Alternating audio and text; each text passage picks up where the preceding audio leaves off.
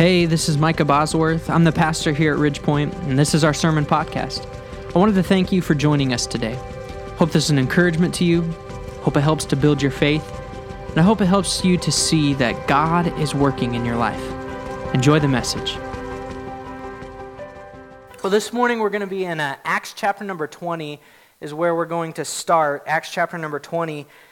And uh, we're going to read a verse from there. of course, this uh, month, looking at, as I said last week, the, the holiday time, especially Thanksgiving and Christmas, is known as the season of giving. We look at this season and uh, oftentimes are looking to uh, what are we going to give to other people for Christmas and uh, how are we going to serve one another at these holidays in our families and in our uh, communities and in our church. And uh, oftentimes, even uh, as I said just a moment ago, the unbelieving world thinking toward these things and how, what they're going to give and how they're going to to be a blessing to and, and, uh, and serve other people. And so uh, last week we started the series for just this month. It'll just be a four week series, but uh, entitled Don't Talk About Money. And really, it's where we're going to unpack the idea of where what God says about our money, about our finances, really about all of our resources, but specifically uh, as we look to often when we're thinking of giving we look to this uh, aspect of our finances and uh, what does the Bible say specifically about our service to other people and to God through the act of giving and, uh, and talking a little bit about our finances in that way. And um, what you'll notice uh, next week, we're going to dive a little bit into on a, lot of times when we talk about the, the uh, topic of giving or the topic of money the first thing our minds jump to is okay, how much? Like that's where we jump to. How much do I have to give? How much do I not have to give? How much am I supposed to be a part of this and a part of that? And we, we think in terms of, uh, of uh, amounts, but what we're going to see really, uh, especially last week as we talked about the mindsets that we have toward the resources that we've been given, and then this week specifically as we talk even a little bit deeper on the heart behind uh, our service and our giving uh, is that the Bible doesn't, it, it does a little bit. We're going to talk about it next week, okay? Next week is where we're going to talk about, if you're wondering how much, that's next week's conversation, all right? We're going to dive in. Does the Bible actually tell us to tithe, give a 10%? Is that just for the Old Testament? Is that just for us today? And the long and short answer of, it is kinda and no, okay? So be here next week uh, for, for how much we give, if that's what you're interested in talking about. But really, what we're going to find is that Scripture talks more so about the ways in which we give and the why we give more than it ever talks about the how much we give. Um, and and I, I believe the purpose for that is that if we really have the right mindset and the right heart behind our giving, then the amount, no matter how big or low it is, is going to be a blessing in the eyes of the Lord. I think of, uh, and, and, this is all just introductory, okay, so just be, stay there in Acts chapter 20. We're, we're going to be there in just a moment. I think of the widow that Jesus saw people giving uh, at, into the offering box there in the temple, and he sees this widow who just throws in two mites, which was literally nothing uh, in, the grand scheme of things. And Jesus, though, looking at her giving, said she gave more than every other person. And, and part of it was an indictment on the Pharisees because the Pharisees had uh, he said they had devoured widows' houses and they had done all of these things, and it made it to where this woman had nothing but two mites. And yet, though they had done that to her, and that's all she had, it's all she had, but it's all she gave. She gave all that she had. And so, God, looking at the heart of this woman compared to all these people who gave lavish gifts, but did it with no heart and the right mindset behind those gifts, it was more of a blessing to our Savior here on this earth to see that woman give the two mites than all the, the rest of the people who gave all kinds of money. And so when we look at this, we're going to see often there's an overlap in every message of this theme. Do we have the right heart? Do we have the right mindset about what we've been given and about why we're giving it when we give it? Okay, so are you there in Acts chapter number 20?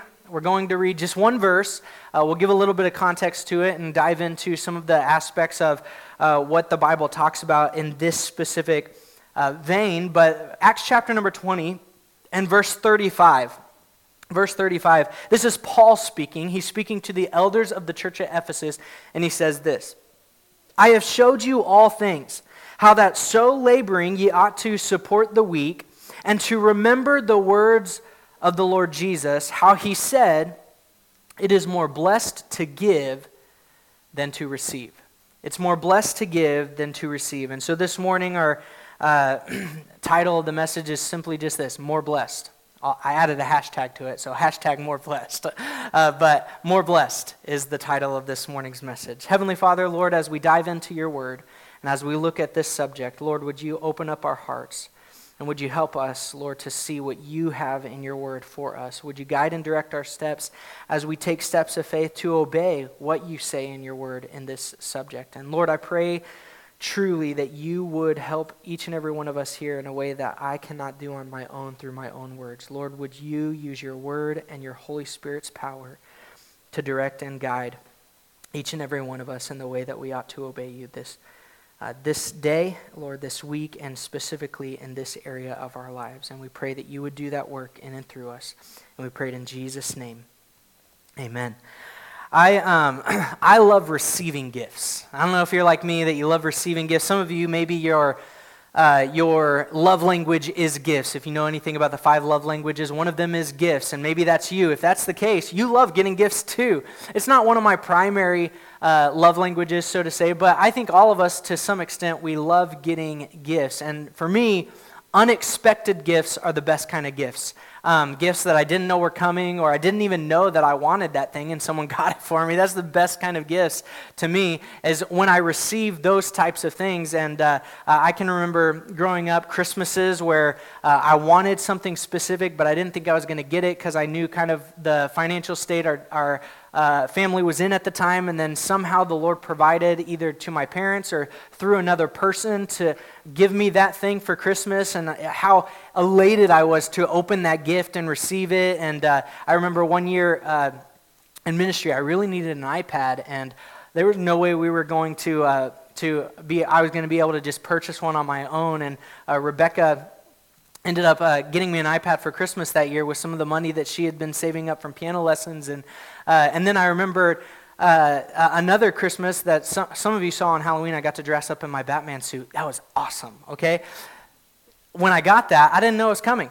Um, but Rebecca and her family had put together money uh, one of our friends we knew had the suit, and I always envied him for having the suit. And, uh, and so they went out of their way to buy it, and it was completely unexpected. And I remember receiving that gift and uh, loving that. And, uh, and I think all of us, to some extent, like to get gifts. I know one of my wife's primary love languages is gifts, and so uh, I, I have to think long and hard sometimes on what I'm going to give her.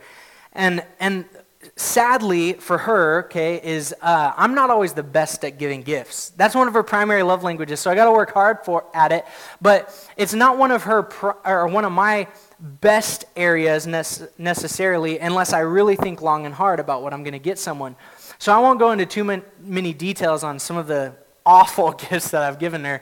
Uh, I'll, one I'll tell you was I bought her a crock pot when we, we weren't even married yet. I, we were just dating, okay? And I bought her a crock pot. Now, she asked for a crock pot, okay? Uh, but I, rookie mistake, okay? And if, if rookie mistake, I didn't realize that she didn't just want a crock pot. She wanted other things as well. Also, and maybe this gives a little bit of context to how bad sometimes I can be at giving gifts, that wasn't a Christmas present. That wasn't a birthday present. It wasn't even a spontaneous gift.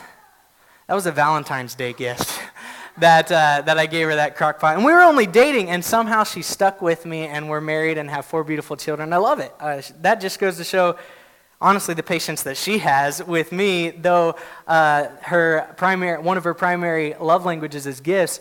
But because I know that, and because I'm not necessarily great at giving gifts, the times that I know I hit the jackpot, oh man, I'm excited to see them open that gift. Uh, when I've put thought and, and time and uh, savings or whatever I can into a gift that I know someone is going to love, um, or that is unique. I know that not many people know that this gift even exists. uh, one of my friends at, at, the church in Moses Lake, he eats cereal like 24 7, and he still weighs like 100 pounds. I don't know how he does it, but he, uh, he eats cereal like all day long, and he would constantly talk about how, um, how cereal gets soggy really quickly. And I found this thing that no one had heard about called the Crunch Cup that has cereal in one part of the cup and milk in the other part of the cup, and you just go like this and cereal comes out crunchy and milk comes out at the same time and you just eat and he loved it i was so excited to see him open the gift because it was just unique and, and i knew he loved stuff like that and uh, same with my kids and with my wife when i know i hit the jackpot there's so much like anticipation and, uh, and joy just to get ready to see them open the gift and i think all of us uh, have probably felt that at, at some time. There's something there. I think the Bible is onto something when it says that it's more blessed to give than to receive because all of us uh, know uh, that, that feeling of I know they're going to love this and I'm ready to see the joy on their face. And it brings joy to our face oftentimes before they, we even see the joy on their face because the anticipation of giving them that gift. And uh, and so I think Jesus is on to something when he said that it's more blessed to give than to receive. Now, just, a, just for fun, pop quiz. Some of you were in our Acts series. You might remember the answer to this. When did Jesus say this? When did he say it's more blessed to give than receive? Anybody know? Good, because we don't know. so you're like, no, I don't know. No, we don't know. Uh, there's no ac- account of it in Matthew, Mark, Luke, or John of him saying this. The only account that we have of Jesus saying these words is Paul here saying, You guys know our Lord and Savior Jesus Christ said it's more blessed to give than receive. Now we have in John I think it's the last chapter in John where John says he did way more things and said way more things than I could even write down. And if I tried to write it all down, not even all the books in this world could not contain uh, all that would be written. And so uh, we have John saying that. And then we have later on Paul saying that Jesus said this. So at some point, there's this oral tradition of the apostles most likely telling people jesus once said it's more blessed to give than receive as they're teaching uh, people this uh, this concept. And then we see Paul uh, here speaking it again. But the thing is, Jesus didn't only say this. The Bible doesn't only tell us that Jesus said this. We see constantly that Jesus lived that. Jesus' life was characterized way more by what he gave than by what he receives from us or that he received in the moment of what he gave. Uh, I mean, you look at the, the pinnacle of what Jesus Jesus' life is thought to be every single one of us would look to the cross. When he gave himself, he gave up his own life and he shed his own blood freely for our sins to be forgiven and for us to have a way to spend eternal life with him in heaven. We would all think of that very characterized, uh, that, uh, that momentous, really, occasion of characterizing his life as a life of service and a life of giving. His life was way more characterized by what he gave and what he gives than by what he receives. But I think Paul, the one who's reiterating Jesus' words here, also was a life that we see characterized by giving more than he received. Even in the very chapter that Paul speaks this, uh, Paul is giving of himself, giving words of wisdom to the elders of the church at Ephesus. If you look back in the previous chapter and the whole chapter preceding this verse, verse 35, Paul is giving of his time. Paul is giving of his efforts. Paul is giving of, uh, of the Word of God. He's giving in all these ways. And if you study out the context of it, he's receiving an offering by all of the churches, Philippi, Macedonia, all the churches in Macedonia, and Troas, which he uh, preaches at in chapter number 20, he's receiving an offering not for himself, but he's teaching these people it's more blessed to give than receive. And there's a church in need in Jerusalem. There's persecution. There's all of these things taking place. And we need to give toward the other saints in Jerusalem. And he's teaching it's more blessed to give than receive. And he's uh, exemplifying it's more blessed to give than receive. And as a result, you see churches giving to the work of the church at Jerusalem, the other saints that needed this help. And so, we see all of this, and it, it really just brings us down to ask ourselves then, okay, is my life characterized more by giving or more by receiving? Uh, is the sum total of our life a life of generosity or is it a life of accumulation, of receiving, of hoarding, of selfish spendings uh, of, uh, in our life? Are those the things that characterize, characterize us or would it be more so a life of giving? And if you were with us in our study in the Sermon on the Mount, we know that this word blessed doesn't just mean blessings, that those who give will have blessings in their life, but the word blessed there actually is the word that uh, means happiness and true joy. And so, are we living a life that is characterized by giving and experiencing as a result true joy and happiness? That's the question we ask ourselves. And I would ask us when we hear a statement like, it's more blessed than to give than to receive, I would ask, do you believe that? I, I mean, do you believe that it's more blessed to give than receive. I think all of us in here would say, Yeah, I believe that. God said it, I believe it. Okay, then the next question would be this Does your life and do your actions match up with a belief that it's more blessed to give than to receive? Like, I believe it's more blessed to give than to receive because Jesus said it. Okay, now evaluate my life. Do I live a life that is characterized more by giving or by receiving? Do our lips say we believe it, but our actions say otherwise? And as we go through Scripture in today's message, I want us to be able to evaluate ourselves in this area. That does my life show that I believe it is more blessed to give, or do I believe, live in a way that says it's more blessed to receive? And may we realign our hearts with God to live a life that, as He says, is more blessed. To live a life that is truly more blessed. And so I want to dive into three areas of our giving uh, that help us see what the Bible talks about uh, the, that is the heart, really, especially behind our giving and living a life that is more blessed, a life of generosity. So let's look first of all this morning, let's look at the motives of our giving. The motives of our giving. See, because the motives of our giving are what set us apart as, generous, as a generous people. Uh, there are generous people in this world that do not believe in Christ. We know this, right? There are people in this world, they have no belief in Christ, and yet, because of the amount of resources they have, some of them maybe might be motivated by tax uh, breaks and things like that in their generosity. But uh, for what sets us apart as a generous people from the unbelieving world of people that might be also generous is the motive behind our generosity. And the motive behind our generosity is, and the motive behind our giving finds its root in the generosity of God towards his people. Uh, we, are, we are so overwhelmed with the giving of the Lord to us that then giving flows out of us. That's the motive that then allows us to give in our own lives. This is the pattern of the Christian life in all areas of life. We are given love by God and in humble recognition of the fact that we do not deserve His love. We reciprocate that love back to Him, and it flows out of us to other people. I think of the verse we love him. Why? Because he first loved us. That's the Christian life. He initiates and we respond in all of these different areas. And in turn, we learn to love what he loves, which is people, and then we uh, flow love of the love of God out of us toward others.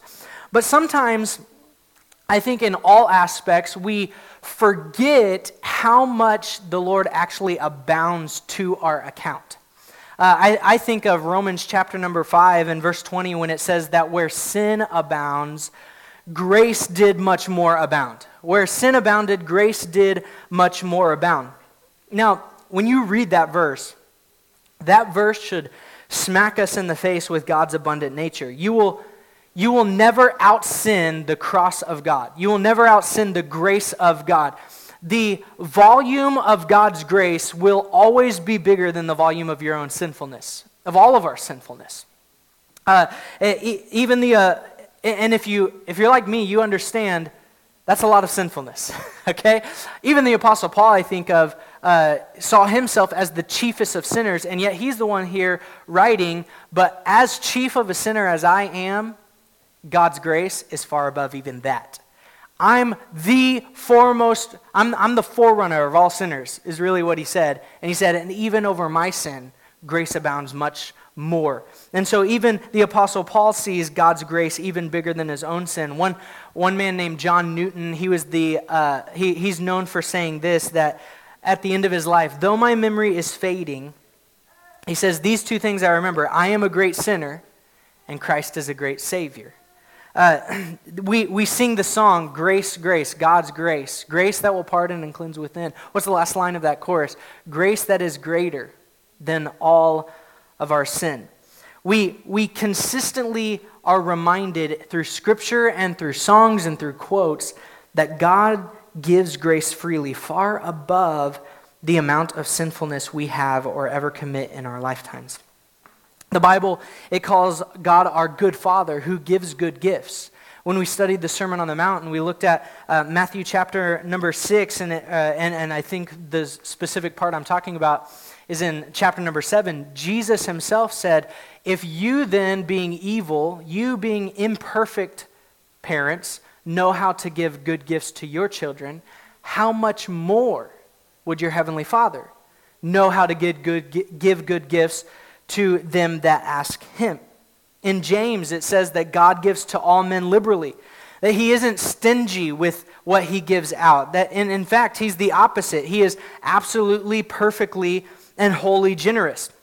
The problem is, oftentimes we have a wrong view of what we've been given by God which in turn then causes us to be stingy with our resources toward other people. I don't know if you remember in the, uh, in the Ephesians series, we looked at forgiveness and how, uh, how we forgive is a direct result of how much we see we've been forgiven. There's a parable that Jesus speaks about this, but this is really true in every area of our life that the, the view that we give, or, or the view that we have of what we've been given, puts into perspective whether we think we have enough to give.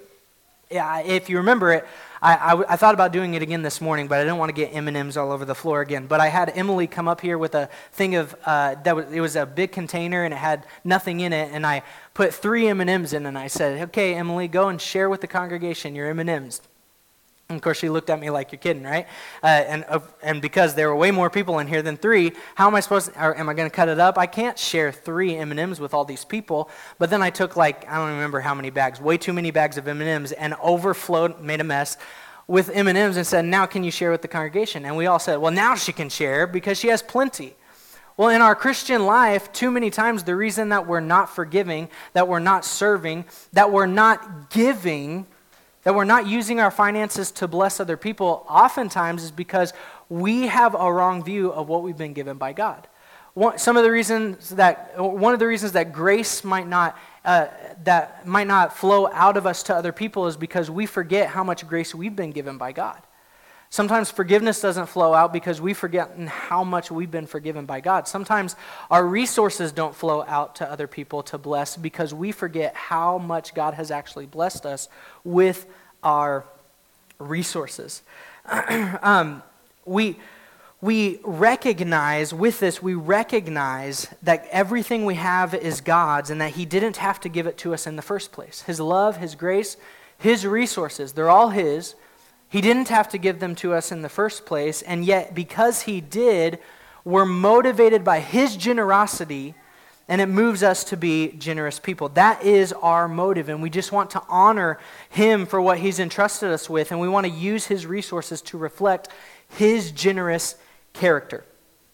Now, I, want us to remember, I'm not saying that we can't have nice things, okay? Like last week, I'm not saying we can't have nice things. I'm not saying we can't save up uh, money. But what does the Bible say about those types of things? I mean, having nice things, what does Jesus say? Uh, he says, uh, the things of this earth, if we have nice things, what ultimately is going to happen to them? They're temporal. Moth and rust doth corrupt them, he says. They, they will take, uh, they will eventually uh, fade away and, and burn up, and they can easily be corrupted because they're temporal things. They're not eternal things. So I'm not saying we can't have nice things, but keep it in perspective. What's going to happen to those things one day? They're going to be gone. I'm not saying we can't save up money, but even I think it's Solomon. uh, in Ecclesiastes talks about even those people that save for future and future generations, one of these days, their children's children's children, one of them is going to be a moron and lose all of it, okay? And he says, so, I mean, as good as it is to for, uh, think ahead of time and, and provide for future generations as much as you can, even the idea of saving, you got to remember that it's only, it's only as tangible and as useful as, you, as the people who have it make it, okay? So uh, I'm not saying we can't have nice things or we can't save, but think about it in perspective uh, for eternal things. Uh, sometimes we focus too much on saving, or we think too much on the nice things and the niceties of life, that it actually brings about a level of service to God that is unfulfilling. That's unfulfilling because we're living a life more of receiving than we are of giving.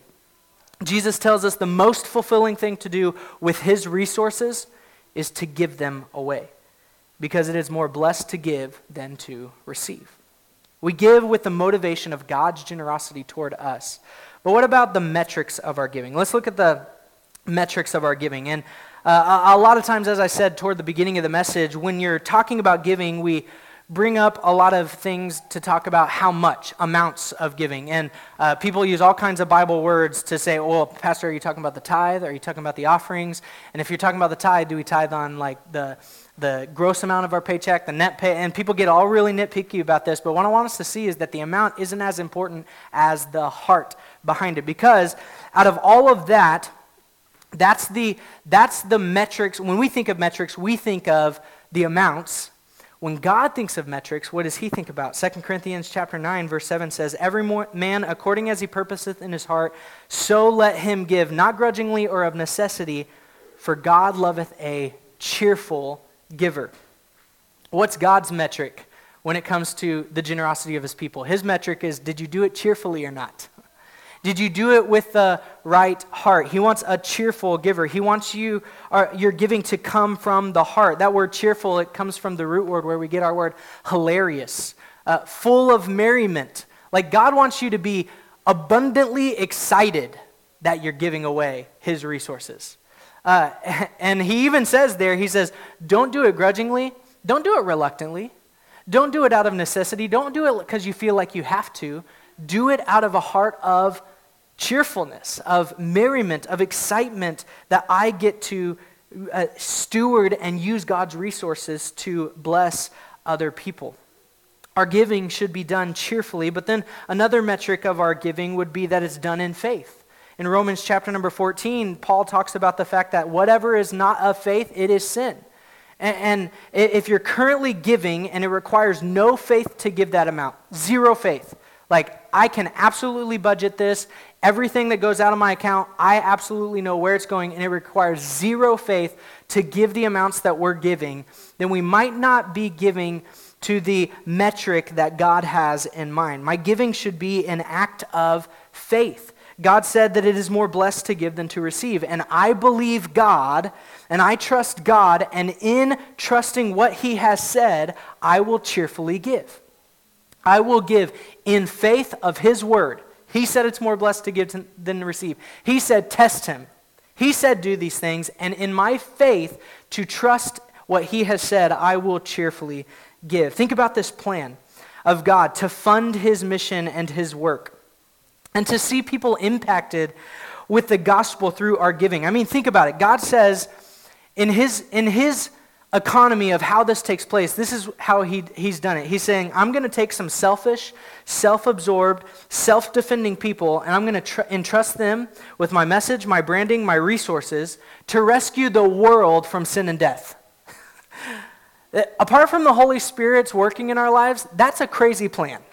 I'm going to use selfish, self, uh, self propagating people with my message and my branding and my resources in order that they might then use those things not for themselves, but to the further saving and, and need fulfillment of the rest of the world. But a lot of times we get defensive of this topic and we think things like, well, well, the church just wants my money. The reason we're talking about this is the church just wants my money. God just wants my money, doesn't he? And the truth is, no, we want way more than that. We, we, want, God wants way more than just your money. He wants your time, your vision, your talents, your cash. He wants all of that. Why? Because at the heart of all of this, what is God saying? I don't just want the things you have, I want you. I want your heart. God has this huge message and calling on us to fulfill through a life of giving the gospel, giving our time, giving of our finances. And the metric of that giving is much less about the percentage Though a percentage is a good indicator for our own hearts to see where we are in this area, and though it's a good thing to budget percentages, it's much less in God's eyes and in God's metric about the percentage, and it's much more about a cheerful heart, trusting in what He has said, that it's more blessed to give than to receive, and by faith, than living a life of generosity. But let's talk lastly about the methods of our giving. So we, we talk a lot last week and this week about why we give, what motivation we have for giving. This, I want to talk us now a little bit about how we give. Okay, next week's what, what amount? Okay, we're doing that next week. how do we give? What are some ways that the Bible talks about how we give when we give? Now, this specific list uh, isn't original with me. I've heard several people use it. I think Jon Tyson was one of the first to coin this list of the way that he does it. Uh, but I've heard other preachers use it as well. But uh, that one of the first areas that, uh, or one of the first ways of how we give is we give to the local church body. Okay, we give to the local church body. Galatians 6:10 says, "As we have therefore opportunity, let us do good unto all men, especially unto them who are of the household of faith. In 1 Timothy chapter 5, Paul says, Let the elders that rule be counted worthy of double honor, especially they who labor in the word of doctrine. What's Paul saying? He's saying, Give to the local context of your church. The people who minister, the, the church that ministers, give to that local context. Later, Paul says in uh, the book of Romans that, that you would distribute to the necessity of the saints. He's talking to this local church. They, they would dis- distribute to the necessity of those within the local church. What do all these verses show us? That one of the places that we are to be generous is to the church of which we are part of.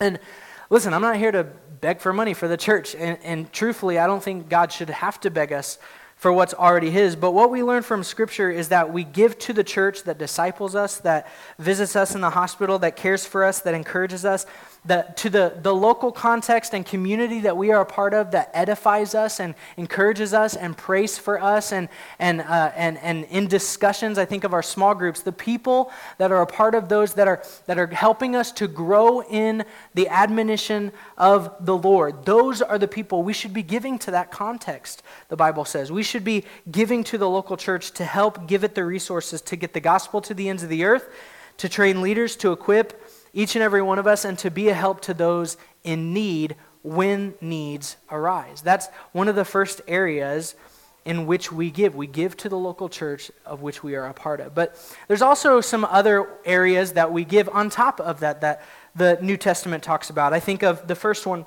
being spontaneous giving. Not just directed specifically toward the church, but spontaneous giving just in general. In Acts chapter number 4, verses 34 and 35, it talks about there was this need among the churches, and it says, Neither was there any among them that lacked. How? For as many as were possessors of lands or houses sold them and brought the prices of the things that were sold and laid them down at the apostles' feet, and distribution was made unto every man according as he had need needs arose in certain people's lives, and the church, some of them who were well to do, some of them who weren't, they said, I'm going to give my all into uh, that need so that all needs that have come to our church might be met. It was a spontaneous giving. In fact, uh, we see Barnabas, one of Paul's traveling uh, companions there as they went on the missionary journeys. Barnabas was one of the ones that it specifically mentions in Acts chapter number 4 as selling land, selling houses, and giving it to the work of these needs, that these needs might be taken place. It's also where we find that some people named Ananias and Sapphira in, uh, in Acts chapter number 5 did the same thing, but not with the right heart. And we, saw, we, we see where that ended up. They both dropped dead right there because they lied to the Holy Spirit. But we see that the church in this moment, they were seeing needs arise and spontaneously said, I, I bet I can meet that need. And they did what they could to meet that need. Spontaneous giving is a way that we can uh, give of the resources that God has given to us. When a need arises, we just spontaneously give to it. And I've, I've seen people do this. I, I loved seeing this. I, I still love seeing this. When I worked in Moses Lake, I saw it all the time at the church there. And I, I've seen it right here in Ridgepoint where a, a need arises and people just jump on board to give to it. That, uh, man, someone says, well, those people look like they need new tires on their, on their car. So I'm just going to give toward it. And uh, I, those people, they, they need, uh, they, they obviously need a, way for, a night away from their kids. I'm going to offer that I give my time and watch their kids. I've seen uh, in all of these different areas, a need arises, someone notices the need, and spontaneously say, I will do what I can to help that need. The church's Keurig is broke, so I bought one new for the church. That's happened right here, that things like that take place. And, um, and you know, just not even in the community, uh, uh, in our church community, but even outside in the uh, in the outside world, like if you're in a coffee shop and you see someone uh, that obviously is only in there for the warmth, that they're only in the coffee shop because uh, it's a warm place to be, and you think, I, I wonder if that person would also like some coffee or a tea or food or something like that. You see a need somewhere in the community, and you just spontaneously give toward that need. That's spontaneous giving, and the Bible uh, shows the early church doing this very often. It's another way in which we give. And it's so beautiful when this takes place. place. I've seen it, as I said, take place so many places and in our church here too. And I would, I would share the names of the people that have done those things. But I'm not because I know a lot of those things also fall under this next category of ways that we give, which is secret giving. Secret giving. Matthew chapter 6, verse 3 and 4 says, But when thou doest thy, but when thou doest alms, let not thy left hand know what thy right hand doeth, that thine alms may be in secret, and thy Father which seeth in secret shall reward thee openly. He's talking about uh, when, when you give and don't let anyone know that you've given it. Uh, he uses Jesus used the illustration of don't even let yourself know you gave it, which we know is impossible. But he's giving uh, an example to say, do it in a way that only God can get the credit. See, that's the thing with secret giving is when something is done secretly, no one can get the credit except for God.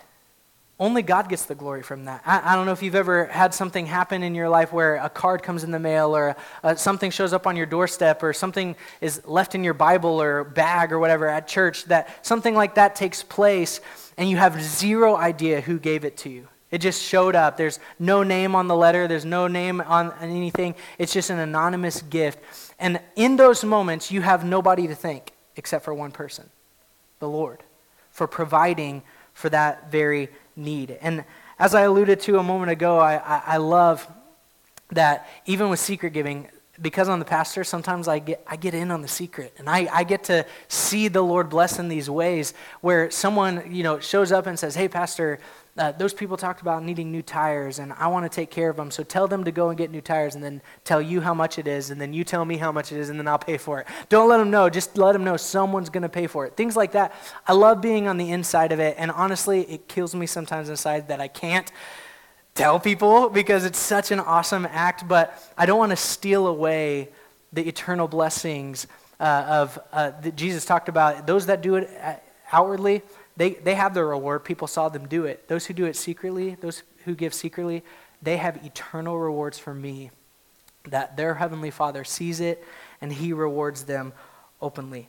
I, I, I love when I see this. And some of us as Christians, I think just in general, it might be good if we stepped away from the social media posts about our opportunities to give and we just did it in secret. Uh, I, I, see this all the time. I've been guilty of it. Where like, I had this opportunity to meet a need, and it goes online or it gets uh, shared in public. And it might be good for some of us to just do so secretly because we realize God has given so much to us, and we just want to be a blessing to someone else in a way that only He can deserve or get the glory for it because He alone deserves that glory. Secret giving. Another way that we give is through sacrificial giving. 2 Corinthians chapter number 8, Paul talking about the Macedonians, he says this For to their power I bear record, yea, and beyond their power.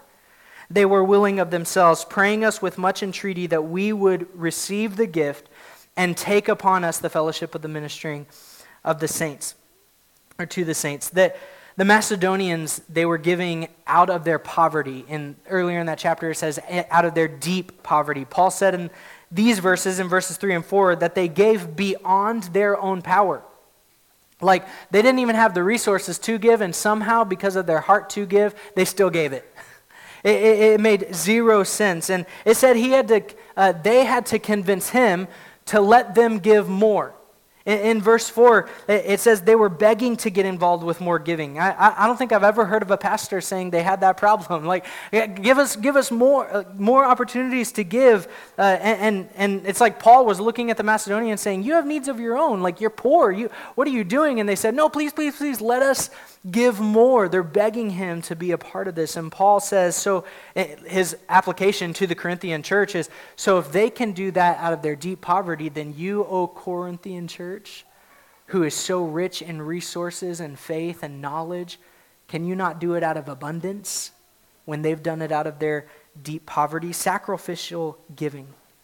It's one of the most beautiful types of giving because it reflects the very nature and character of our Savior Jesus as he sacrificed himself for us. Now, why, why is this all important? Why, why is it important that we see the need to give? We see the why behind giving and we understand the ways in which we can give. The reason it's important is because if you look at the Old Testament, uh, you look at the Old Testament, what were all the Old Testament laws there for? To, to prepare his people, we talked a little bit about that last month in the wilderness season of Israel. But what were the laws also there for? They were to, there to help God's people become distinct, set apart, different from the rest of the world, so that the rest of the nations of the world might look at his people and see his very character through them. That was the purpose of many of the Old Testament laws. And the same is true today that God, He's making us distinct. He's sanctifying us. He's setting us apart. He's making us holy. And He wants through our lives, through the way that we live, that the world will look at us and understand God's character. So let me ask us this question What would the world know about God's generous character through your generosity? Would they think he's stingy or would they think he's abundant in his giving? Think, think about it. If we walked in this type of generosity that we see in Scripture, what if we walked in this type of generosity in our neighborhood, in our family, to our barista, to our coworkers, to our community? What would happen if we walked in this kind of generosity? I think of Exodus 35 and 36. The people of God, they're commanded to bring offerings for the sanctuary, and they end up having to be told. You read it, Exodus 35 and 36. They're commanded to bring offerings for the sanctuary, and I think it's in verse 6 of chapter 36. They're told to stop bringing offerings. they're literally told, We have enough. Every need is supplied. Stop giving. Could you imagine? Could you imagine if, if that took place in today's world? That like the church was so giving and so generous with the resources that they had been giving that that literally people were like all the needs have been met. Like everyone's needs have been met. The gospel has gone everywhere. Everyone in your community no longer has to live on the street. All the like what if every single problem that involves resources was solved because the generosity of God's people was to that level what if?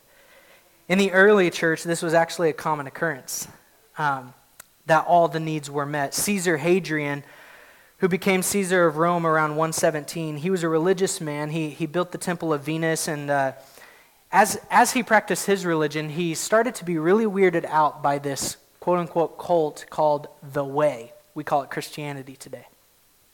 And it was growing rapidly, it was spreading across the known world, and he was so much suspect of the way that he sent a man to get to the bottom of what made these people of God distinct, what made them different. And so he sends a spy in to check us out, to check Christianity out. And his name, the spy's name was Aristides, I think is how he pronounced it. And in a letter back to Caesar, this is what that man wrote. This is what he wrote. He said, they love one another, and he who has gives to him who has not, without boasting. And when they see a stranger, they take him into their own homes and rejoice over him as a very brother. And if there is, if there is among them any that are poor and needy, and if they have no spare food, they fast two or three days in order to supply to the needy their lack of food. Such, O king, is their manner of life. And verily, this is a new people, and there is something divine in the midst of them. Written back to Caesar. Listen, that's not a fairy tale. That actually happened. That someone saw that. The people of God, marked by generosity, motivated by the grace and mercy of God, with the metric being a heart of faith that is cheerful in the Lord, with the method of empowering churches to do the work of raising up individuals for ministry while sacrificially giving, secretly giving, all the while with a cheerful disposition, rejoicing in the moving of the gospel to the ends of the earth. That was the early church. What a testimony for them. But how far, think about it, how far have we fallen from that? Does, does that characteristic at all, does that characteristic at all define the American church today? And I'm, I'm not saying all this to just bag on the current state of the church. I'm, I'm presenting this to lay before us what could God do through us if we caught the heart of generosity that our Father had when He gave us His own Son. What might happen all over this valley in this community if we lived like this? That every need we saw, we stepped into. That in the church, there were no needs because if we knew the need, we'd be happy to meet it. What if, what if people felt comfortable letting their needs be known in the church because they had experienced the grace of God and knew there were no perfect people? Because sometimes generosity is stifled by the pride of the needy.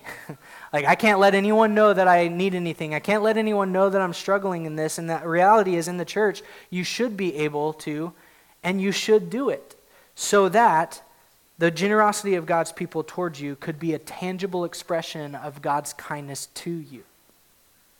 What if the giving described of the people of God in the Bible was the giving of the people of God today? The things we see happening in their day can happen today.